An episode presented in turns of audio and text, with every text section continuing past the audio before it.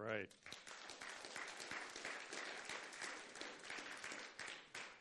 Thank you, Alice. We are thankful with you and praise God for you.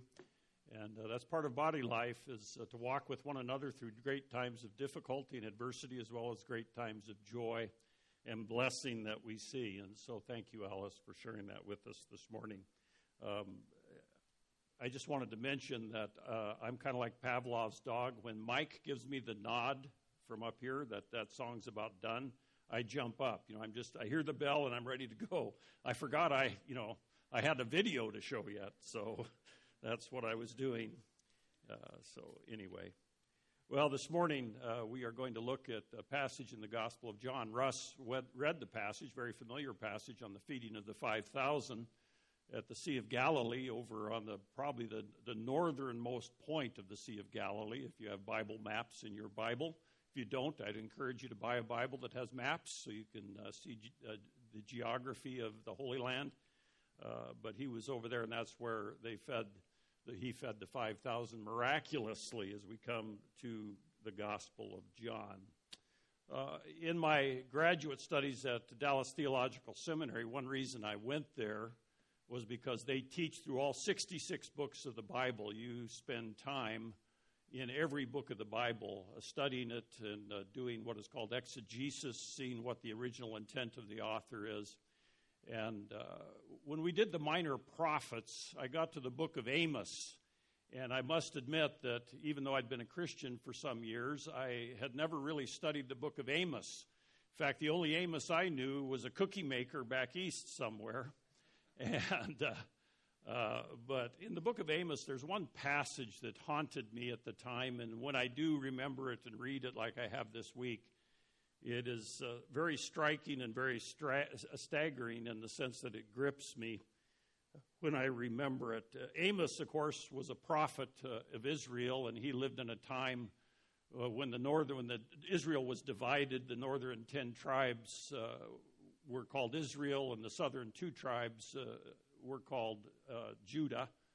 And I know that gets confusing sometimes when we read the Old Testament, but Amos was sent by God to be a prophet to the northern kingdom, to Israel, and he's warning them about the upcoming captivity uh, that the Assyrians in 722 BC would wreak upon them. And of course, the Assyrians were not nice people, and they carried away the Israelites from the northern ten kingdoms into captivity, never to be regathered again. In fact, they carried them away uh, with hooks through their jaws on chains. I mean, the Assyrians were not nice neighbors to have.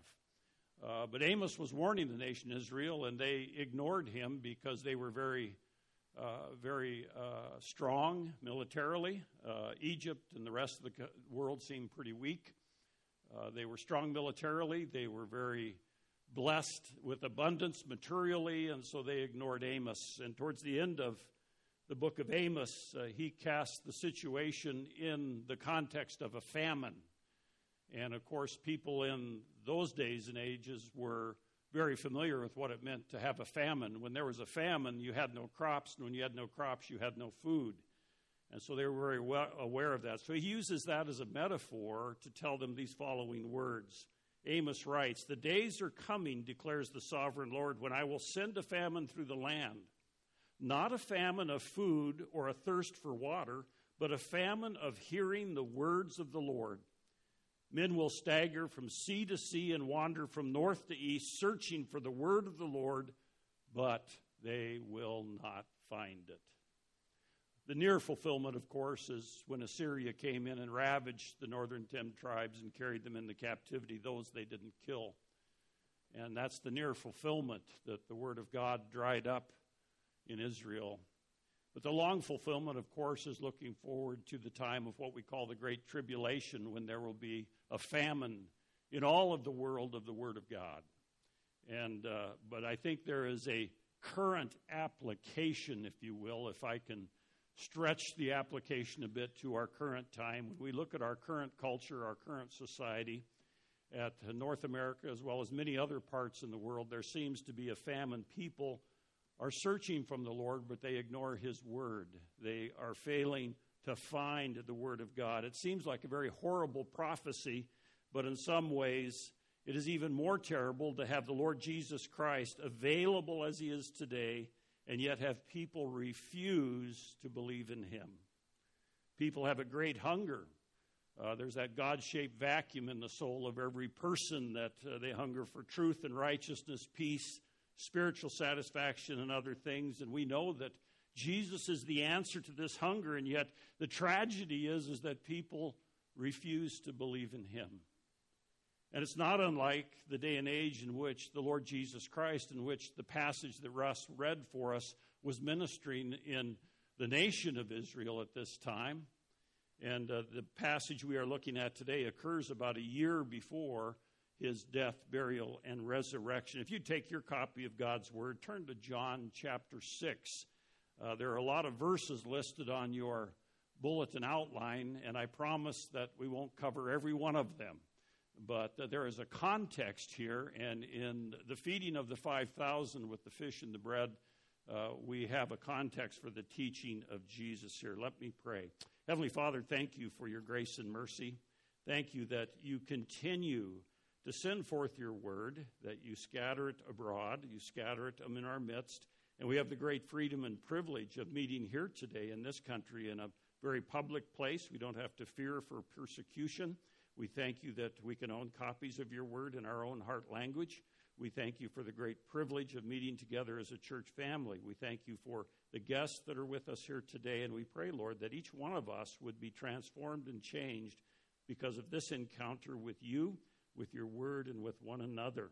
We thank you for this passage today. I pray for clarity of speech and that we would all have understanding hearts and that you would teach us through the power of your Spirit today. And we thank you for blessing us with this opportunity. In Jesus' powerful name I pray. Amen. Just to set a broader context, of course, the four Gospels, each one of the Gospels has an emphasis in how they present the Lord Jesus Christ. Matthew has an emphasis on the kingship or the sovereignty of Jesus Christ, Jesus the Messiah. Mark focuses in, and his theme is Jesus the servant. He is the servant who came to seek and to save that which was lost. Luke, of course, as a physician, he presents Jesus. His emphasis is on the humanity of Jesus Christ. And of course, John focuses on the divinity or the fact that Jesus is the God man. And so John is doing that. And if you want a really quick outline of the Gospel of John, you can break it down into two major sections. First of all, the book of signs, chapters 2 through 12 and then the book of glory, chapters 13 through 21.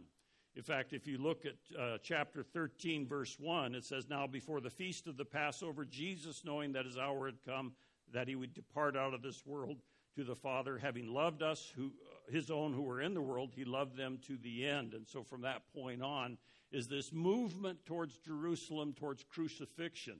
But the first book, the book of signs in chapter 2 through 12, a sign is another terminology for a miracle, a supernatural event. And in that passage, in those chapters, we see seven different miracles. In the Gospels, there's recorded, I think, depending how you count, 32 to 35 different specific miracles that the Lord Jesus Christ worked while he was on earth. Uh, the book of signs, these seven miracles, you remember the wedding at Cana, t- changing water into wine in chapter 2, healing the nobleman's son in chapter 4, healing uh, the man born lame, uh, lame from birth uh, in chapter 5. In chapter 4, or I mean in chapter 6, here what we're going to look at today is the 5,000 are fed miraculously. in this same chapter, he walks on water in the Sea of Galilee. In chapter 9, he heals the man born blind, and the seventh one is the raising of Lazarus from the dead in chapter 11. Now, we need to remind you and also to emphasize the fact that as you go through the Gospels and read about the miracles, the signs, the supernatural events, the miracle working ministry of the Lord Jesus Christ, is that He didn't just do miracles for miracles' sake. He didn't heal everybody in the world in that day. He didn't raise up all the dead in that day. There was a specific purpose for these miracles and for these signs that he worked, and that was to validate what he was saying. So often it's called the works and the words of Jesus Christ. So, as you trace and read about a miracle like the feeding of the 5,000, for instance, if you go before that, you're going to see a discourse, especially if you have a red letter Bible, that'll help you see Jesus teaching in lengthy sections. But in that discourse before the feeding of the 5,000, there is the witness that this is the Son of God. This is the Messiah who has come. And of course, in his day and age, the people were looking for a military Messiah, for one that would rescue them from the tyranny of Rome, plus provide for all their needs. And then after that, after the walking, uh, that was a very public miracle, the feeding of the 5,000, where he multiplied the bread and the fish. And then there was the walking on water, which was just uh, uh, relegated to his disciples who were in the boat, who saw this happen. Uh, but yet it is confirming who he says he is. It's an authentication that this is the Messiah. Yes, it is. And so he comes. And of course, the Jews, or the Galileans, that's the part of the world he's in, when he goes back, uh, they, they board the ship at night, and Jesus shows up walking on water, and they end up uh, back over in Capernaum, which is to the west probably eight to ten miles across the Sea of Galilee from where he was at near uh, Tiberias. And he came back, and uh, there the Jews followed him, the Galileans followed him because he had provided them with free food. Now, free food is always a great thing, you know, especially if it's very good. And I'm sure this was very good because it was from God's hand alone. Uh, we had friends in Dallas, neighbors actually, who, anytime there was a free buffet someplace, they would show up because they were really liked free food. Don't we all? And the Galileans were really emphasizing that. And they came back, and if you look down at uh, verse uh, 25, they found him on the other side of the sea, and they said to him, Rabbi, when did you get here? Because they, they noticed he didn't get in the boat with the other disciples when they left, and yet here he was. And they wondered, how did he do this? It should have been a hint right there that there's something supernatural going on. And Jesus said to them in verse 26, Truly, truly, I say to you, by the way, that is a, spirit, a marker, a structure marker in the Gospel of John. It occurs some 25 times. Some of your translations may have amen, amen, or I say to you. Uh, this translation says, Truly, truly, I say to you. And so that's one of those markers. In fact, in this passage in chapter 6, I think it occurs one, two, three, four, at least four different times. He repeats that. And it's an emphasis. It's very emphatic that you need to listen to what I'm going to say. He says, Truly, truly, I say to you, verse 26, you seek me not because you saw signs, but because you ate of the loaves and were filled. Do not work for the food which perishes, but for the food which endures to eternal life, which the Son of Man will give you, for on him the Father God has set his seal. And uh, he recognizes why they're following him. These disciples are looking for more free bread. More free bread. That's what they're looking for. In fact, uh, one commentary I had, J. Dwight Pentecost writes that it was not the promise of spiritual blessings for which the multitude hungered. Rather, they wanted the physical and material blessings the Messiah could confer upon them. They desired to eat his bread without laboring for it. They considered the material blessings more beneficial to them than the spiritual blessings he had come to confer upon them. Their desire for more bread revealed that they considered the satisfaction of the flesh the highest goal in life. Doesn't that sound just like us, if I may be blunt? We live in a very materialistic society, and it is easy to get caught up in the stuff. And uh, they definitely were caught up on the stuff, and they were in danger of missing the point of the illustration of the miracle of the feeding of the 5,000, which he is going to go on to explain to them.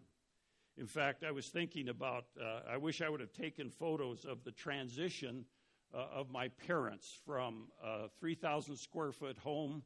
Uh, and then when my dad passed away, we sold the house, cleared it out, and uh, they were very good, by the way, at not keeping, they weren't hoarders, but they did have a lot of stuff because uh, I had to carry it all out. Uh, but, uh, but then to transition my mother to assisted living, which was a little 600 square foot apartment, and reduced her stuff. And then when she passed away, we cleared that apartment out. And I, the, the image that sticks in my mind is uh, Uh, out at the cemetery, Conrad Cemetery in Kalispell. The snow was all over the place, and and there's her casket, and that's all that's left, you know. I mean, it just goes away. I've come to the conclusion that we spend the first half of our lives accumulating stuff and the last half getting rid of it, or somebody else will have to get rid of it. But these, these Galileans, as well as people in this day and age, it's all about the accumulation. It's about getting something satisfactory. And sometimes we treat God that way. It's God, and, and, I have to listen to my own prayers. What am I asking for? What kind of blessings do I want? And what is my motive behind those things? But in this passage, he gives us some teaching about what true life is really about and what the source of true life is about. And the first thing we see, there's going to be five things we see in these passages, is that life is eternal in nature. Life is eternal in nature. And eternality, of course, we can't wrap our head around that because we are finite creatures. We are only used to finite things with beginnings and ends. And yet, the Word of God talks about the eternal nature of God. He has no beginning, He has no end. The Alpha and the Omega is Jesus Christ and yet we are promised eternal life. Look at verse 27. Do not work for the food which perishes, the bread, in other words, but for the food which endures to eternal life, which the Son of Man will give you, for on him the Father God has set his seal. So, this life that Jesus Christ is offering us is eternal in nature. There are two kinds of life. You need to take note of this. There are two kinds of life. There is created life. That's what we have now. Every person is a created being. When they're born, they have created life. In the life of every creature has been given by the Creator at creation. Okay, when it talks in Genesis about God breathed into Adam, He gave him His Spirit in the sense that He gave him life. The life can be terminated because of sin. We know that uh, because of sin came into the world, that death was one of the punishments. It does end in death. When Christ offers people life, he's not offering created life, but he's offering us uncreated life. This is a fundamental distinction when you think about your life because uncreated life belongs to God alone. He alone is the eternal one. He is the one alone who has no beginning and no end. He forever was, he forever will be. And he has chosen in his ultimate perfect plan to offer this uncreated life to his creatures when we believe in the Lord Jesus Christ. He shares his life with those who put their trust in him. Believers in Jesus Christ possess, present tense, eternal life. This uncreated life belongs to God alone. And it continually staggers me because uh, I, I convey it in my limited, finite being. Uh, I love my relatives, and they come, and the old adage is true. After three days, you know, fish and relatives start to stink. And uh, I hope my relatives aren't listening to this, but, you know, there's an aspect where, okay, it's time for you to go home, or it's when I visit somebody, it's time for me to go home. And yet, God, in His infinite wisdom, has provided us and given to believers in the Lord Jesus Christ uncreated life. We will, life. We will be with Him forever and ever. Yes, we had a beginning. More t- technically, we have everlasting life as believers in Jesus Christ, whereas God shares His eternal life with us. And so we have this future and this hope because of what Christ has done. And belief is the sole condition of having eternal life. Look again at verse, look down at verse 47. Truly, truly, I say to you, there's that emphasis again. He who believes has eternal life. I am the bread of life. I so appreciate uh, Brian's testimony about his journey and about uh, the struggle with assurance and yet recognizing that it is belief. For over 150 times in the New Testament, the qualification for eternal life is simply belief, or a synonym of that word. It's not believe and do good works. It's not believe and be baptized. It's not repent and believe. It's simply believe in the Lord Jesus Christ and thou shalt be saved. And it's more than just an intellectual belief in a set of facts. We can all agree, especially the historians among us, that George Washington lived, okay? That is a set of facts. I believe it but I don't place my trust in George for anything. Okay? There's a difference there. I know the intellectual facts, but I am not believing in him to provide me with anything today. Same goes for an aircraft. I can believe that an aircraft, a 787 that we see fly over us almost every day, will take off and fly. I've seen it. But until I, as an act of faith, go up that uh, the, the stairs and get on that aircraft, strap myself in, and allow it to take off, do I truly believe that I'm fully persuaded that that thing can fly?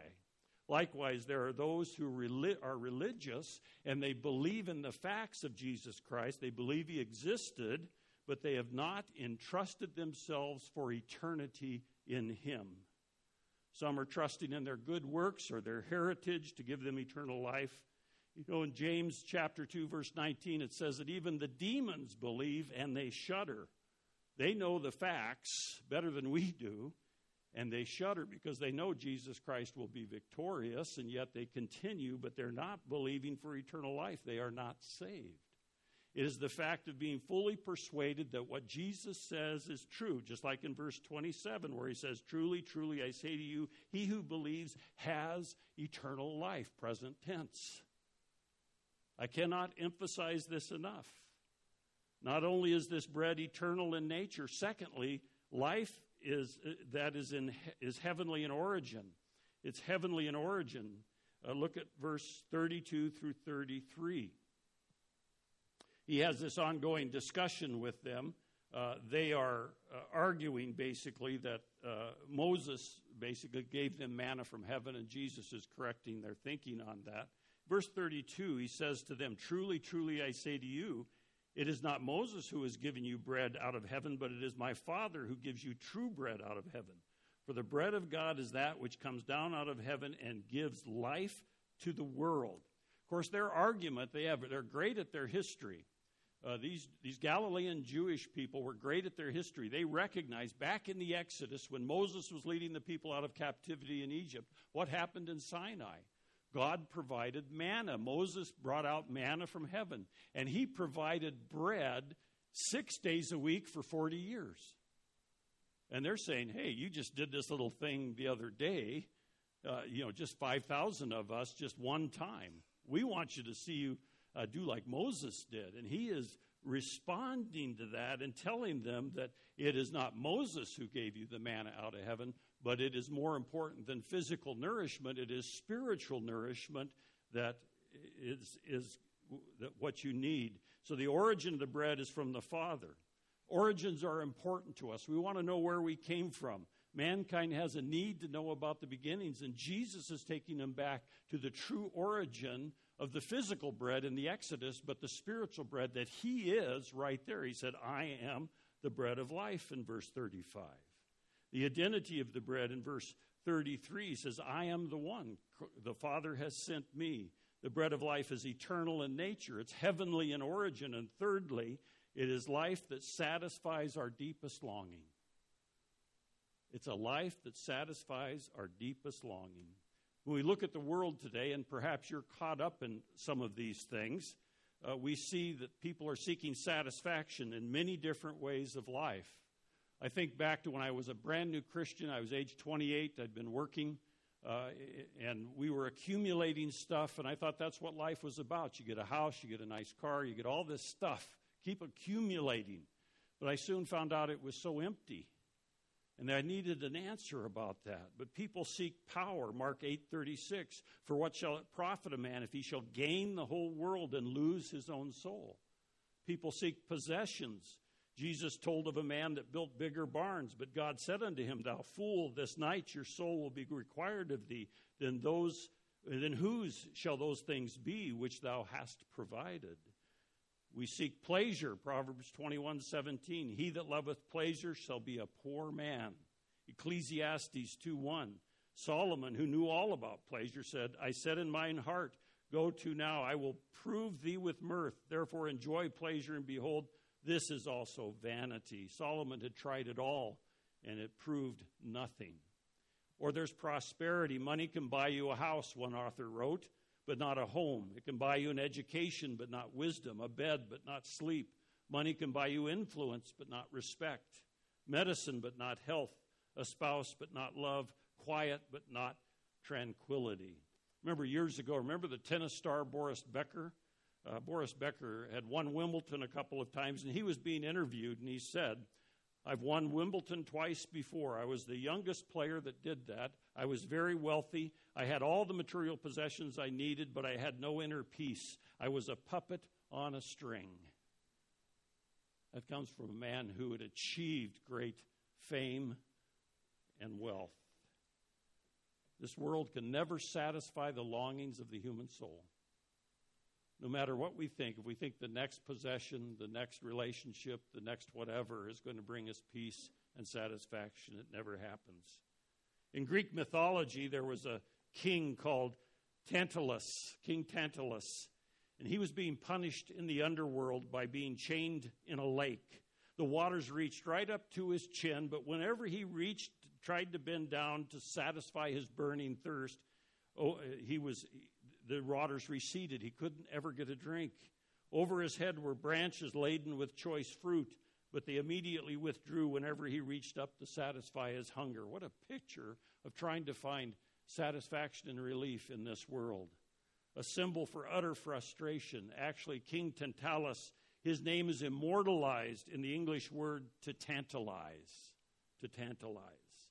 So, to seeking to know God or to satisfy the human soul apart from Christ is utterly futile. It is futile. Satis- satisfying in that we will have our thirst quenched. Notice in verse 35, verse 35, Jesus said to them, I am the bread of life. He who comes to me will not hunger, and he who believes in me will never thirst. Again, we got to believe the promises of Jesus Christ. Here he says, I am. And of course, we have covered these passages before, and the I am is an echo of Exodus 3, where Moses asked God, Who are you? Who should I tell the people sent me? And God simply says, I am that I am. He uses his proper name, and it is the very character of God. And here Jesus is using that same terminology, and these Galilean Jews did not miss that point. In fact, the Jews of Jesus' day did not miss the point that he was claiming to be equal with the great I am and he says here, I am the bread of life. It satisfies our deepest longings. This bread is eternal in nature, heavenly in origin. And fourth, life that is resurrection life. He provides us with resurrection life. Verses 37 through 40. Resurrection life is the will of the Father and is guaranteed by Him.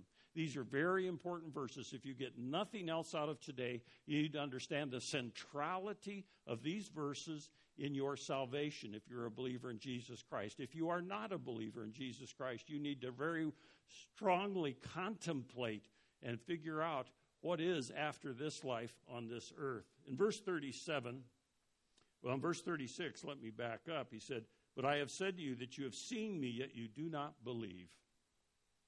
The Jewish people are, at this day and this time, that heard Jesus, are much like many people in our arena of influence unbelievers who say, You need to show me, and then maybe I'll believe.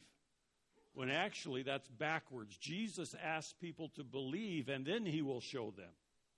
We could go through probably almost everybody's testimony today, and there's some aspect where you stepped out in faith, you believe God for his word, and then he showed you his great blessings, and he changed your life. The world's got it backwards. They want to see and then believe, and God through Jesus Christ calls us to believe, and then we'll see instead of seeing and believing. Life is resurrection life.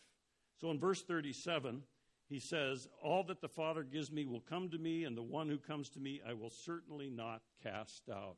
There's an aspect in verse 36 that he's talking about the total depravity of man. Nobody is born perfect except the Lord Jesus Christ. He was the only perfect life to live. And the rest of us have this thing called total depravity. We cannot even seek him out. We dare not seek him because we can't, our hearts are not set to him. And so Jesus tells us in verse 37 that we are secure. Those who believe in the Lord Jesus Christ are secure in him. He will not cast us out. So we dare not make Christ a liar. I appreciated what Brian said about having a struggle with assurance because that certainly was where I was at as a new Christian at age 28. I lacked assurance for a few years. And so I was always just worried about that and praying about that. And th- until uh, a friend of mine showed me back a page, chapter 5, verse 24. Truly, truly, I say to you, he who hears my word, notice the verbs here, he who hears my word and believes him who sent me has eternal life and does not come into judgment, but has passed out of death into life. Great verse on assurance of belief. There's a difference between assurance and security of your salvation. Assurance is man to God. Do I really believe that God has assured me? Am I assured that He said what He said there in verse 24 chapter 5 is true? That's an act of faith where I say, Yes, I believe. That's I'm, I'm assured. But security comes the other direction. It is from God to man. And our security is based on what God has done and what God has said, and it is applied to us. That's why we can be relatively assured of someone else's salvation, but we can never be secure in somebody else's salvation. We can only be secure in our own salvation based upon what God has done and that what He has claimed. You know, there's a lot of things that uh, I can't guarantee. All of us, if we really look at our lives, there's much that we don't know and very little that we can guarantee. I don't know what will happen this afternoon. I don't know what ha- will happen tomorrow in Washington, D.C. I don't know what will happen to the economy. I don't even know what will happen uh, tomorrow or if even if I have a tomorrow. But I do know these things. I do know that every sinner who comes to Jesus Christ by faith and accepting him as their Savior will be saved by grace through faith and will live forever in heaven someday. How do I know that for sure? Because God's Word has declared it. I have the Word of God on that matter. And resurrection life cannot be terminated by physical death. Remember, uh, death is simply, a description of death is separation. Physical death is our soul and spirit separated from this physical body. Spiritual death, though, is the separation of the soul and spirit from God the Father, who is the one who is the possessor of uncreated life. And so resurrection life cannot be terminated. Look at verse 40 with me. Verse 40, he says, if I can find verse 40 here, for this is the will of the Father that everyone who beholds the Son and believes in him will have eternal life, and I myself will raise him up on the last day. These three verses are a great passage and a, a, one to know and to memorize, in fact, because we have security and assurance uh, we sometimes believe our assurance and our security depends upon what we do, when in reality it's based upon the very clear Word of God and about what they're doing. In fact, uh, in our uh, Constitution and bylaws, which contain our statements of faith, in the elder's uh, statement of faith, in the affirmation of faith, uh, in the part about the Lord Jesus Christ, it talks about Jesus Christ, our intercessor and our advocate. Uh, it says, I'll quote our uh, affirmation of faith. We believe that he, speaking of Christ, became head over all things to the church, which is his body, and in his ministry he ceases not to intercede and advocate for the saved. Ephesians 1:22, Hebrews 7:25, 1 John 2. Uh, there is a good question about the fact that in Hebrews, Jesus Christ, one of his ministries, he is called the great high priest. Now, why do we need a priest in heaven? Because a priest intercedes for the people, right? And eh, we're saved by grace. At the moment of salvation, your sins are forgiven. Jesus Christ paid it all on the cross. Uh, the question remains what about sins after we're saved? Because we don't become perfect the moment we trust in Christ for Savior. It's because we need a great high priest who intercedes for us. Elsewhere it says that Satan accuses us. He's known as the accuser before the throne of God. I don't know how that works. All I know is the Lord Jesus Christ is our intercessor and our advocate. Let me read you the footnotes. Christ's intercession assures the security of our salvation. By the way, when I struggled with my assurance and with my security as a believer in Christ, this is the fundamental argument that opened up my eyes to the truth of who and what Jesus Christ is and what he is doing right now, right now in heaven. He is interceding for us, he assures the security of our salvation. The believer could lose his salvation only, only if Christ would be ineffective in his role as mediator. Check out Romans 8:34 by the way. The intercession of Christ involves number one, his presence before the Father, number two, his spoken word, and number three, his continual intercession. Those are present tense verbs. He continually intercedes for us. Okay, he is also our advocate. This is a different role. Christ's advocacy restores us to fellowship when that fellowship is broken through sin. I've used the illustration many times. When I was in college, uh, my dad and I didn't get along. Our fellowship was broken because of my sin, okay? But you know what? The DNA was set. I was still his son, he was still my father. Nothing was going to change that. But the fellowship was broken, and I needed to repent and confess my sin and get back in the fellowship with him. The same goes with what God is teaching us. And so, Christ as our advocate, in fact, uh, the word is parakletos, is the Greek. It maintains our salvation, and that if we let down our guard or if we are guilty of some sin or the other, they will say that we lose our salvation. And uh, but what the Parakletos does, what Jesus as our advocate does, salvation is the gift of God, it is a forever work, is what he is doing. The word indicates one who offers legal aid, the one that intercedes on behalf of someone else. It means advocate, counsel for the defense. It is a legal context word. So life is resurrection life, and we are secure and secure in it. Fifth and finally, uh, the life that we have that Christ is offering here is found in a person, of course, and it's in Jesus Christ alone. Look at verse 35 again. In verse 35, Jesus said, I am the bread of life. He who comes to me will no longer hunger, but he who believes in me will never thirst. Verse 41, I am the bread that came down out of heaven, where he came from. In verse uh, 48, I am the bread of life. Verse 51, I am the living bread that came down and anyone who eats of this bread, he will live forever. And the bread also which I give to the life of the world is my flesh. And of course, the, the parallel is very obvious. These people were given physical bread. It fed them for one evening, and they were hungry again the next day, and they wanted more of that kind of bread, the physical bread. Yet Jesus is offering them spiritual bread to eat of Him in that sense if we were, had time, we would go on and look at uh, what Jesus is talking about here. But Jesus is the bread which gives eternal life. Is he is in you, and Christ is the true life. In verse 56, in verse 52 through 58, there is a response of faith that results in eternal life. And so, who do we go to? The disciples had a problem later on in this passage. It tells us that uh, when he did this teaching, it was hard teaching. You know, there is hard teaching in the Bible. And in this passage, this is some of the hardest. And these people, uh, some of the says some of the disciples left and went away. Now remember, a disciple is simply a follower. It doesn't mean these were believers. They were just following Jesus, and as was revealed, just to get what they could get out of him. And yet, then he turns to his disciples, his close disciples, and Simon Peter responds in verse 68 and 69 Lord, to whom shall we go? You have words of eternal life, and we have believed and come to know that you are the Holy One of God. There are days and times when, you know, life is hard. It's adverse many, many times, and some of you are going through that right now.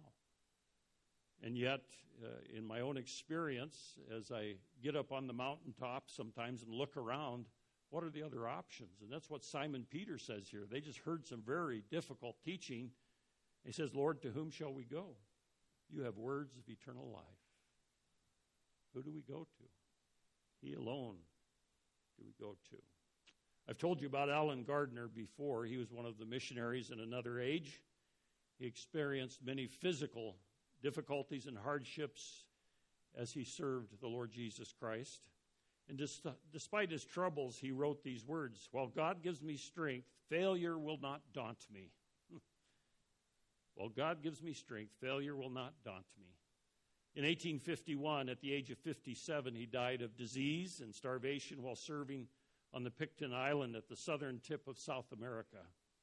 When his body was found, his diary lay nearby, and it bore the record of hunger, hunger thirst, wounds, and loneliness. The last entry of his little book showed the struggle of his shaking hand as he tried to write legibly. It read, quote, I am overwhelmed with the sense of the goodness of God, unquote.